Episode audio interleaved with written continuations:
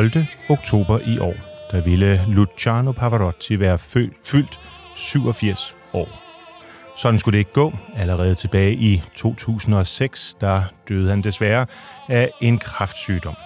Men man må nok sige, at hans stemme lever endnu. Han er formodentlig fortsat den mest ikoniske, den mest kendte, og ja, jeg vil våge påstanden, den bedste tenor, der nogensinde har eksisteret. Derfor vil vi i denne og den følgende udgave af Kammertonen dykke ned i, hvem var Pavarotti? Sangeren, musikeren og personen. Så læn dig tilbage og lad dig betage af en af verdenshistoriens smukkeste og mest kraftfulde og mest betydningsfulde stemmer, nemlig Pavarottis.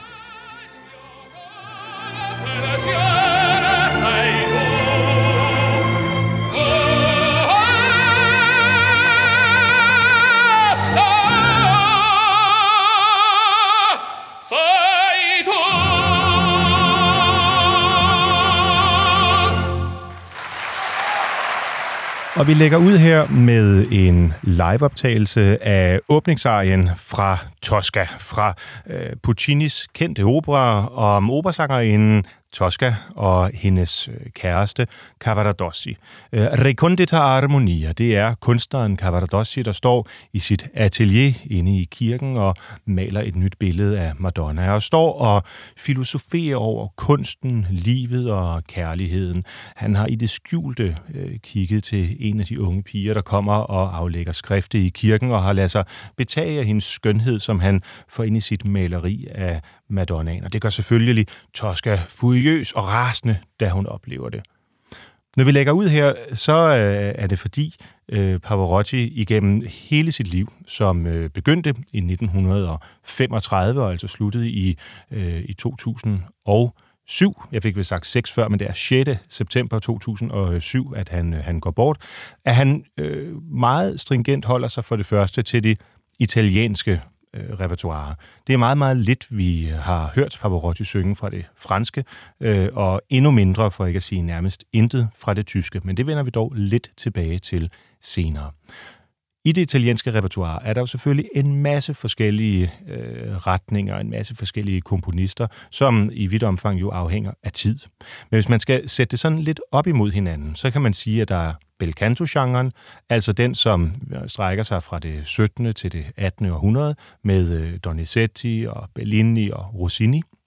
Og så er der den mere romantiske, veristiske genre, som begynder med Giuseppe Verdi øh, og øh, strækker sig ind over Puccini, Leoncavallo, Mascagni osv.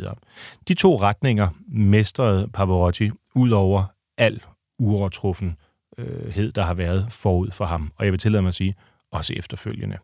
Han har selv beskrevet det sådan, at hans stemme er lavet til, eller skabt af Gud, til at synge belkantonen, altså de lette, men også meget lyriske passager. Men hans hjerte, det er formet til værdig. Om øh, ja, det ene eller det andet er øh, sandt, det vil jeg helt lade, øh, lade lytterne her i dag øh, afgøre. Jeg, øh, for mit eget vedkommende er det noget, jeg kan øh, diskutere øh, ja, år og dag med mig selv. Men øh, at Pavarotti øh, med sin øh, både lyriske, men også øh, kraftfulde og øh, kar, øh, jeg kan sige, karakteristiske klang, øh, er, er noget helt særligt, det mener jeg er hævet over enhver tvivl. Vi skal derfor i øh, denne lille time lytte til øh, passager fra hans lange karriere. Han debuterer i 1961 i øh, operaen La Bohème, som faste lyttere af det her program vil vide, er en opera, der ligger mit hjerte meget nær. Men netop derfor, så springer vi også udenom La Bohème i dag. Til gengæld så skal vi ovenpå lige at have stået her med den store, kendte øh, åbningsarie fra Tosca, der jo altså også er skrevet af Puccini, øh, bevæger os lidt tilbage i tid. Vi går tilbage til Bellini, altså bel canto-genren, øh, den smukke sangsgenre.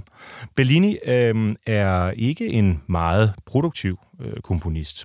Øh, han lever heller ikke særlig længe, og derfor er det måske rimeligt nok, men skriver dog nogle operer, som stadigvæk nærmest alle sammen står som en del af det faste repertoire på verdens øh, operascener.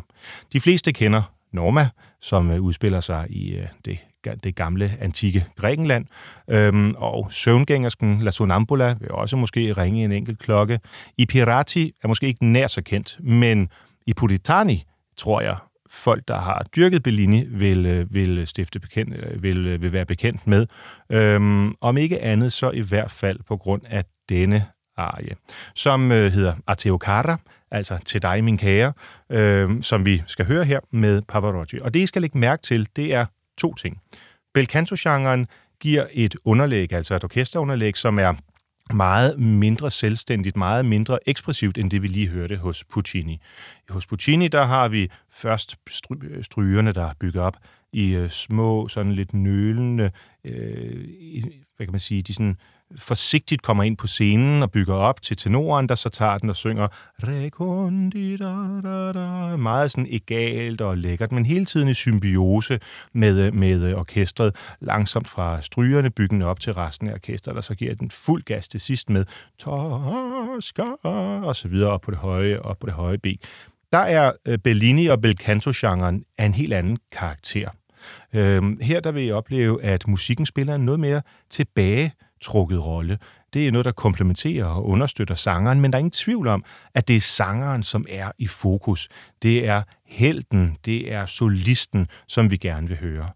Og hvis der er noget, Pavarotti kunne, så var det både at være helt og solist. Så lad os høre her fra Puritanerne af Bellini Arteo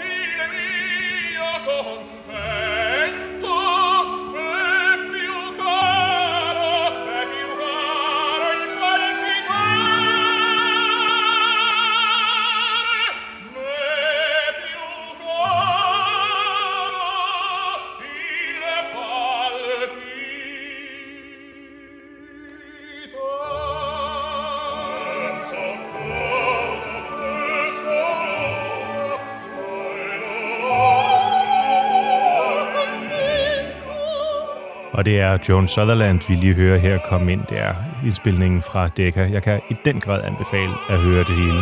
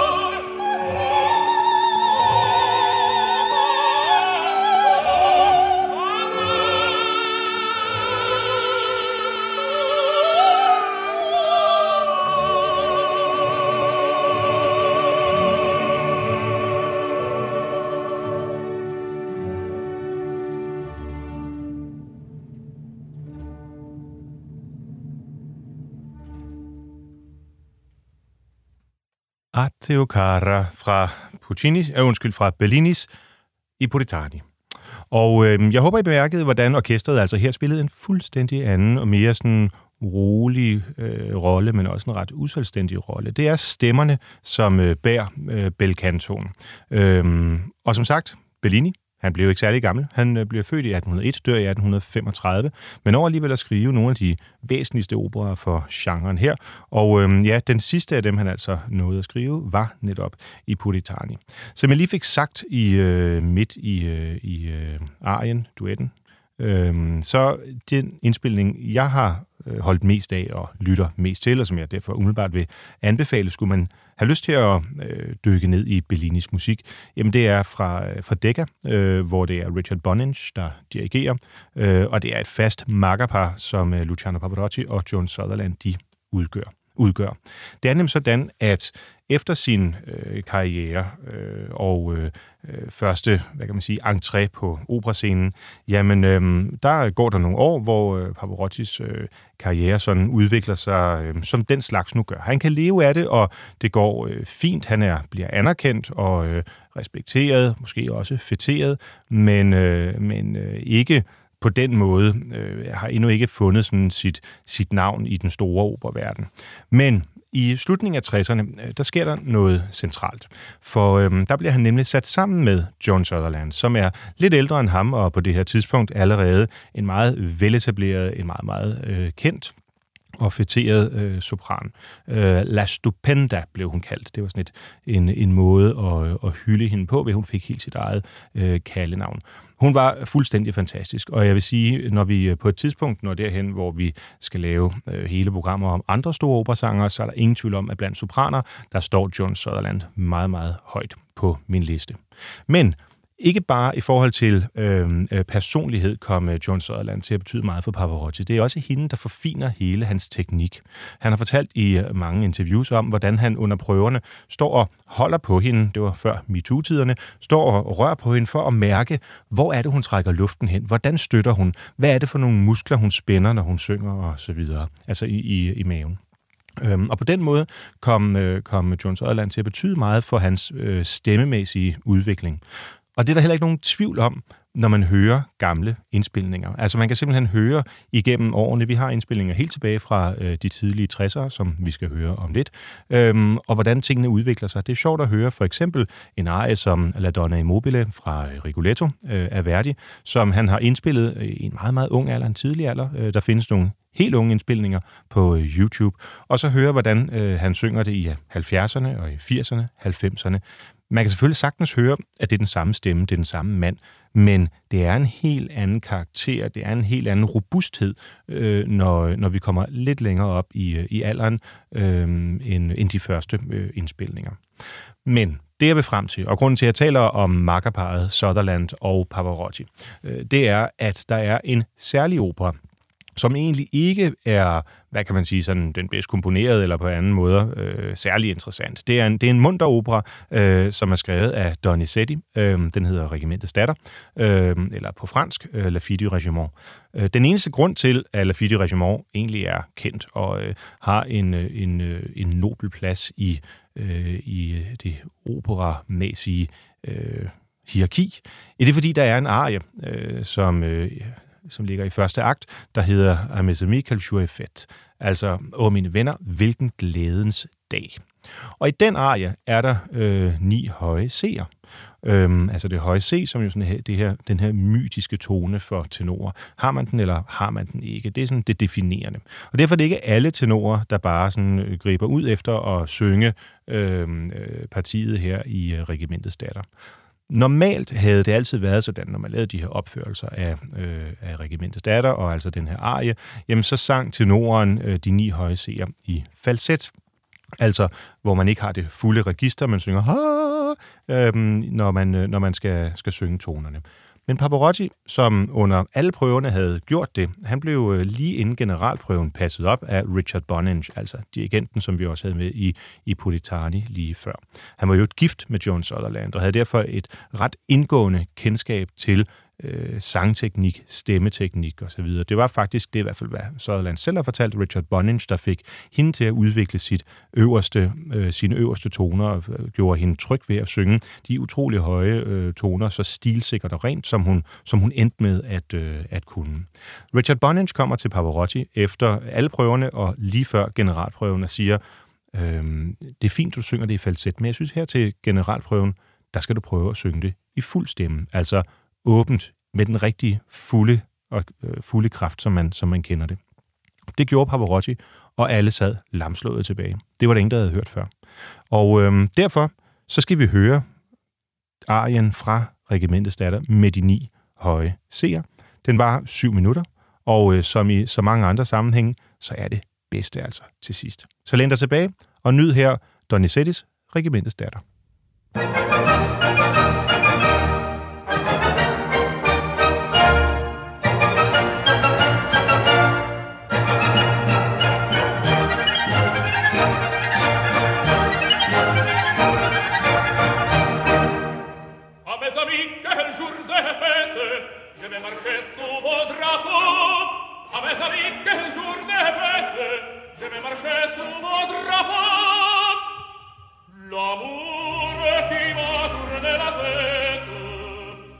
Je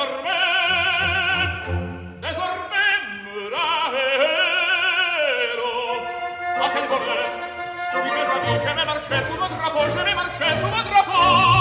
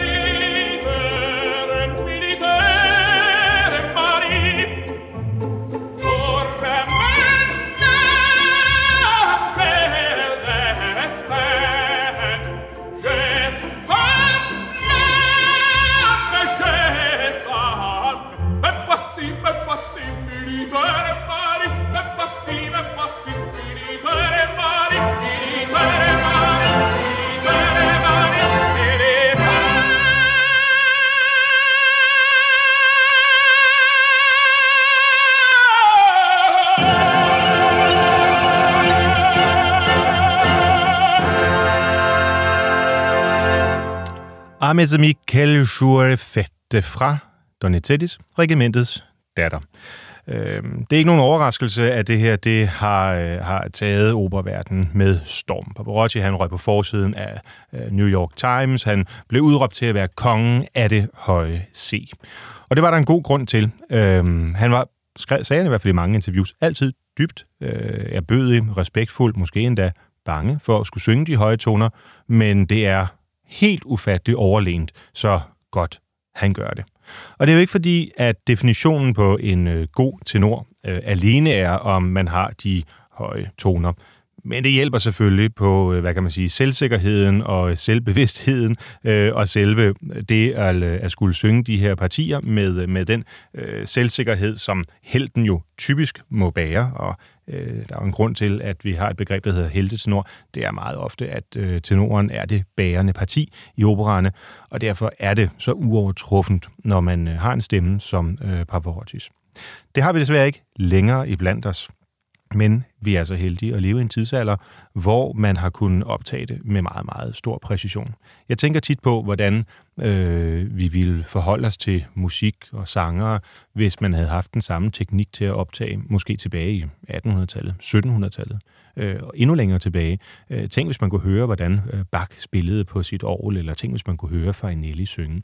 Det kan vi desværre ikke af åbenlyse årsager, men vi kan glæde os over, at øh, de indspilninger, som vi har af de aller, allerstørste sangere, komponister og musikere, jamen de vil i hvert fald være der i al evighed til dem, der kommer efter os.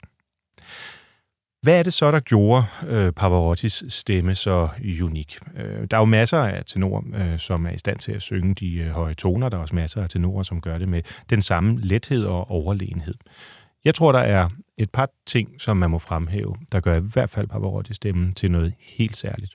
For det første er det, som vi har hørt flere gange i, øh, i programmet her, når sanger har været inde og øh, fortælle, sådan at man jo typisk har nogle skift på stemmelejet. Øh, man har det dybe register, som er det, jeg taler i nu, altså omkring sådan midter C. Og det kan man synge sådan nogenlunde øh, problemfrit i, øh, i godt en oktav og måske en, en, en, en, en terts, en, en kvart, øh, indtil man rammer øh, F, Fis, G. Øh, der skifter stemmen karakter, øh, og man har et lille knæk, og det handler så om at få dækket over øh, det knæk eller skifte i, i stemmen på den smukkeste måde. Øh, det gør Pavarotti selvfølgelig også. Hans fysionomi er selvfølgelig øh, fuldstændig ligesom alle andres, men hans teknik er bare så fantastisk, at man kan ikke høre det. Der er ikke noget at lytte efter. Han har fået alle sine vokaler passet ind, sådan at uanset om man skal synge U, I, A, O, Å, de italienske øh, vokaler, jamen man kan ikke høre den overgang.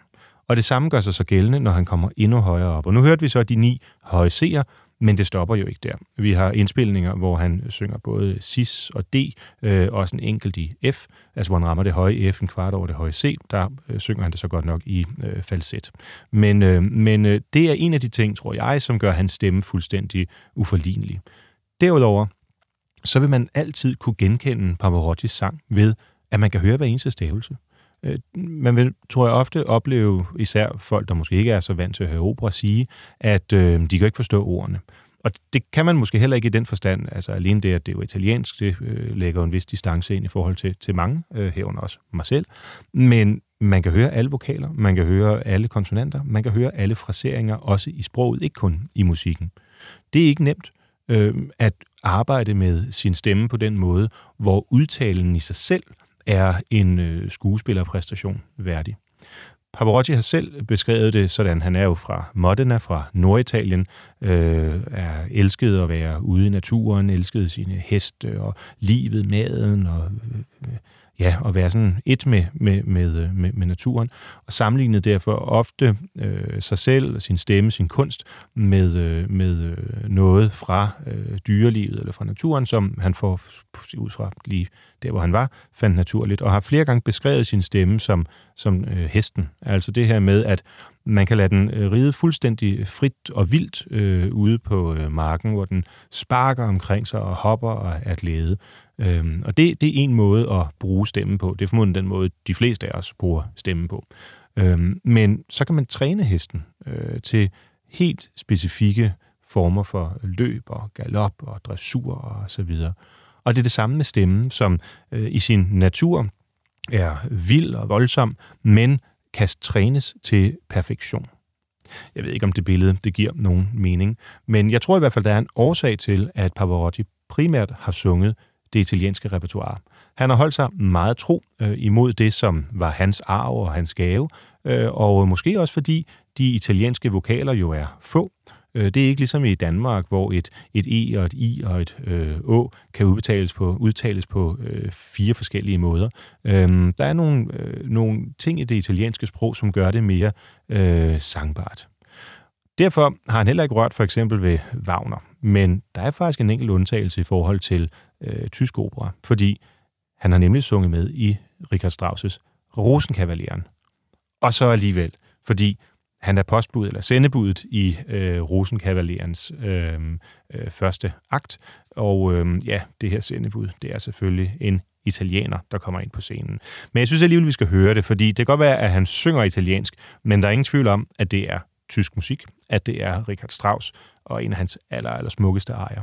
Så øhm, jeg vil øh, nu sætte De Rigori fra Richard Strauss' Rosenkavaleren på, og så skal vi høre Pavarotti synge noget tysk, altså bare på italiensk.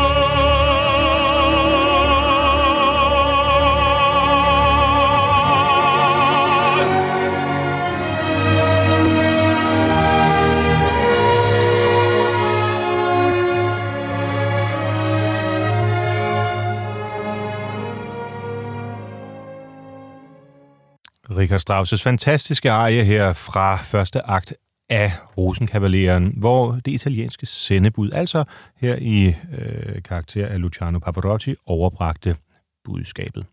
Så det er ikke rigtigt, at Pavarotti kun har, su- kun har sunget italiensk. Han har sandelig også beskæftiget sig med det tyske repertoire, endskønt på sin egen måde. Men hvad så med Frankrig?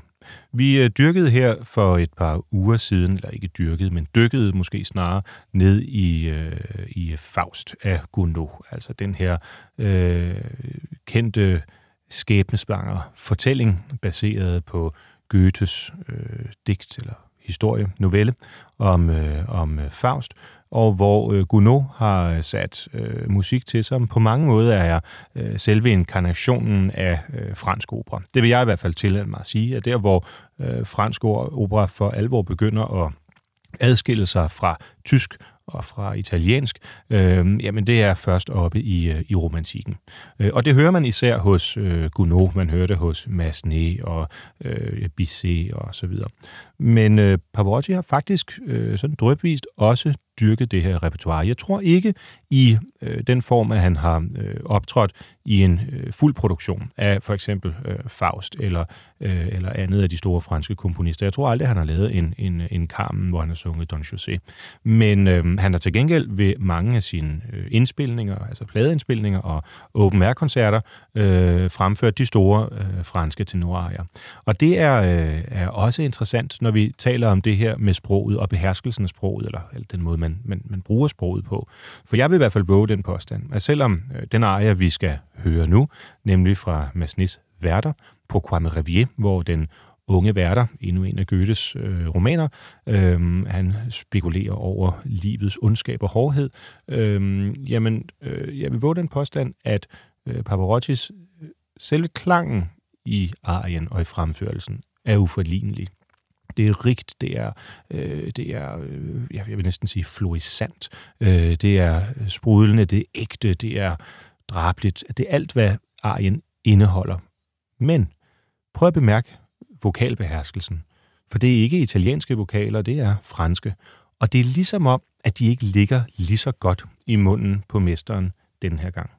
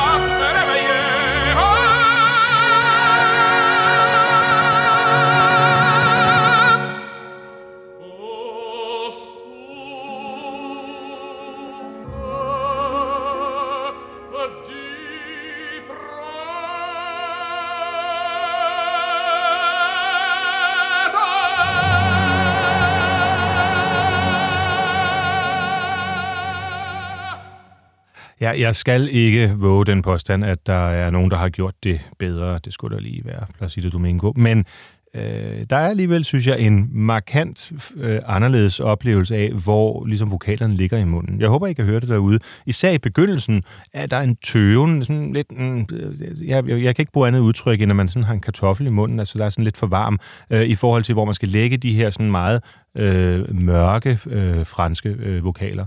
Og jeg har i hvert fald ikke øh, andet i, på trods af al min kærlighed og beundring for Pavarotti, kunne lade være med at trække lidt på smilbåndet, hver gang jeg, øh, jeg har hørt det. Jeg kan godt forstå, at han vil synge det, fordi øh, det er jo i sin fremføring, ligesom Giordano eller øh, Puccini, det har sådan samme øh, romantiske karakter og ligger jo øh, helt åbenlyst vildt godt for hans stemme, så det er slet ikke det.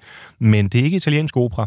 Og øh, ja, der er jo noget, der hedder skomager at blive ved din læst. Altså det, øh, det repertoire, øh, som, øh, som Pavarotti jo tvivlsomt har løftet til guddommelighed, jamen det er det italienske. Og vi har været lidt rundt omkring det. Vi har både været omkring øh, Belcantoen, og vi har været omkring øh, øh, det romantiske, og nu skal vi lige øh, dyrke lidt af det veristiske. For øh, da jeg i en alder af, tror jeg, 10-11 år, første gang hørte Pavarottis øh, stemme, der var det fuldstændig som om, at øh, alting stod stille. Øh, på det tidspunkt havde jeg slet ikke dyrket øh, klassisk musik, eller øh, sådan, ja, interesserede mig for det faktisk. Øh, jeg havde en oldemor, som spillede klaver, og øh, så en gang imellem fik jeg at vide, at nu skulle vi altså lige øh, lytte til det og det. Men øh, ellers så var det meget sådan 7413 hjemme hos mig, og øh, i min barndom. Øh, og øh, så skete der det i øh, 1990, at de tre tenorer trådte frem på scenen. Øh, og sådan på en lejende let, men stadigvæk ekstremt professionel og, øh, og koncentreret, dygtig måde fik, fik præsenteret musikken, øh, som, øh, Øh, som altså øh, på en eller anden måde øh, ja, fandt vej øh, til, øh, til mine ører der i, øh, i en alder af 10-11 år. Øhm, og det blev indledningen på, vil jeg sige, et livslangt øh, venskab. Faktisk, øh, jeg har selvfølgelig aldrig mødt øh, øh, hverken Pavarotti eller, eller øh, Domingo. Jeg har faktisk mødt Carretas, nu jeg tænker over det, til en koncert i Randers en gang. Det var en stor oplevelse, men det skal jeg vende tilbage til. Men det, jeg til gengæld gjorde, det var, at jeg, da jeg blev 25, øh, skrev et brev til Pavarotti. Jeg ved ikke rigtigt, hvad der egentlig gik igennem hovedet på mig, men jeg følte, at øh, han havde betydet så utrolig meget for mig allerede der, i forhold til det her med at øh, forfine øh, sin, sin kunst, i forhold til at kæmpe for det, man, øh, man tror på. Øh, jeg havde øh, indtil jeg blev, hvad ved jeg, slut 30'erne, en, øh, en stadig en drengeagtig drøm om, at jeg en dag skulle være operasanger. Det har jeg erkendt i dag, nok ikke kommer til at ske. Stemmen er vist ikke helt derefter, og ja, tiden for at forfine teknikken er det nok heller ikke. Men, øh, men ikke desto mindre, så øh, følte jeg trang til at takke for den berigelse, for den gave, som, øh, som Pavarotti havde, øh, havde givet mig og millioner af andre lyttere. Og stor var min benovelse, min forundring, øh, da jeg bare 14 dage efter fik et brev retur, øh, hvor han kvitterede for min, øh, for min hilsen. Det synes jeg er en stor, stor kunstner værdig, som både øh, formår at formidle på den kunstneriske måde, men også er helt nede på jorden og øh, takker, når der er nogen, der siger tak for det, som de har gjort. Nå, det var bare et forsøg på at lave en bro over til virkelighedens verden, fordi nu skal vi nemlig høre noget opera, som er skrevet i den veristiske genre. Altså der, hvor det ikke er helte guder og hvad ved jeg, som øh, står på scenen, men helt almindelige mennesker som dig og mig. Og vi er tilbage i det øh, italienske repertoire, så vokalerne, de sidder fuldstændig, hvor de skal.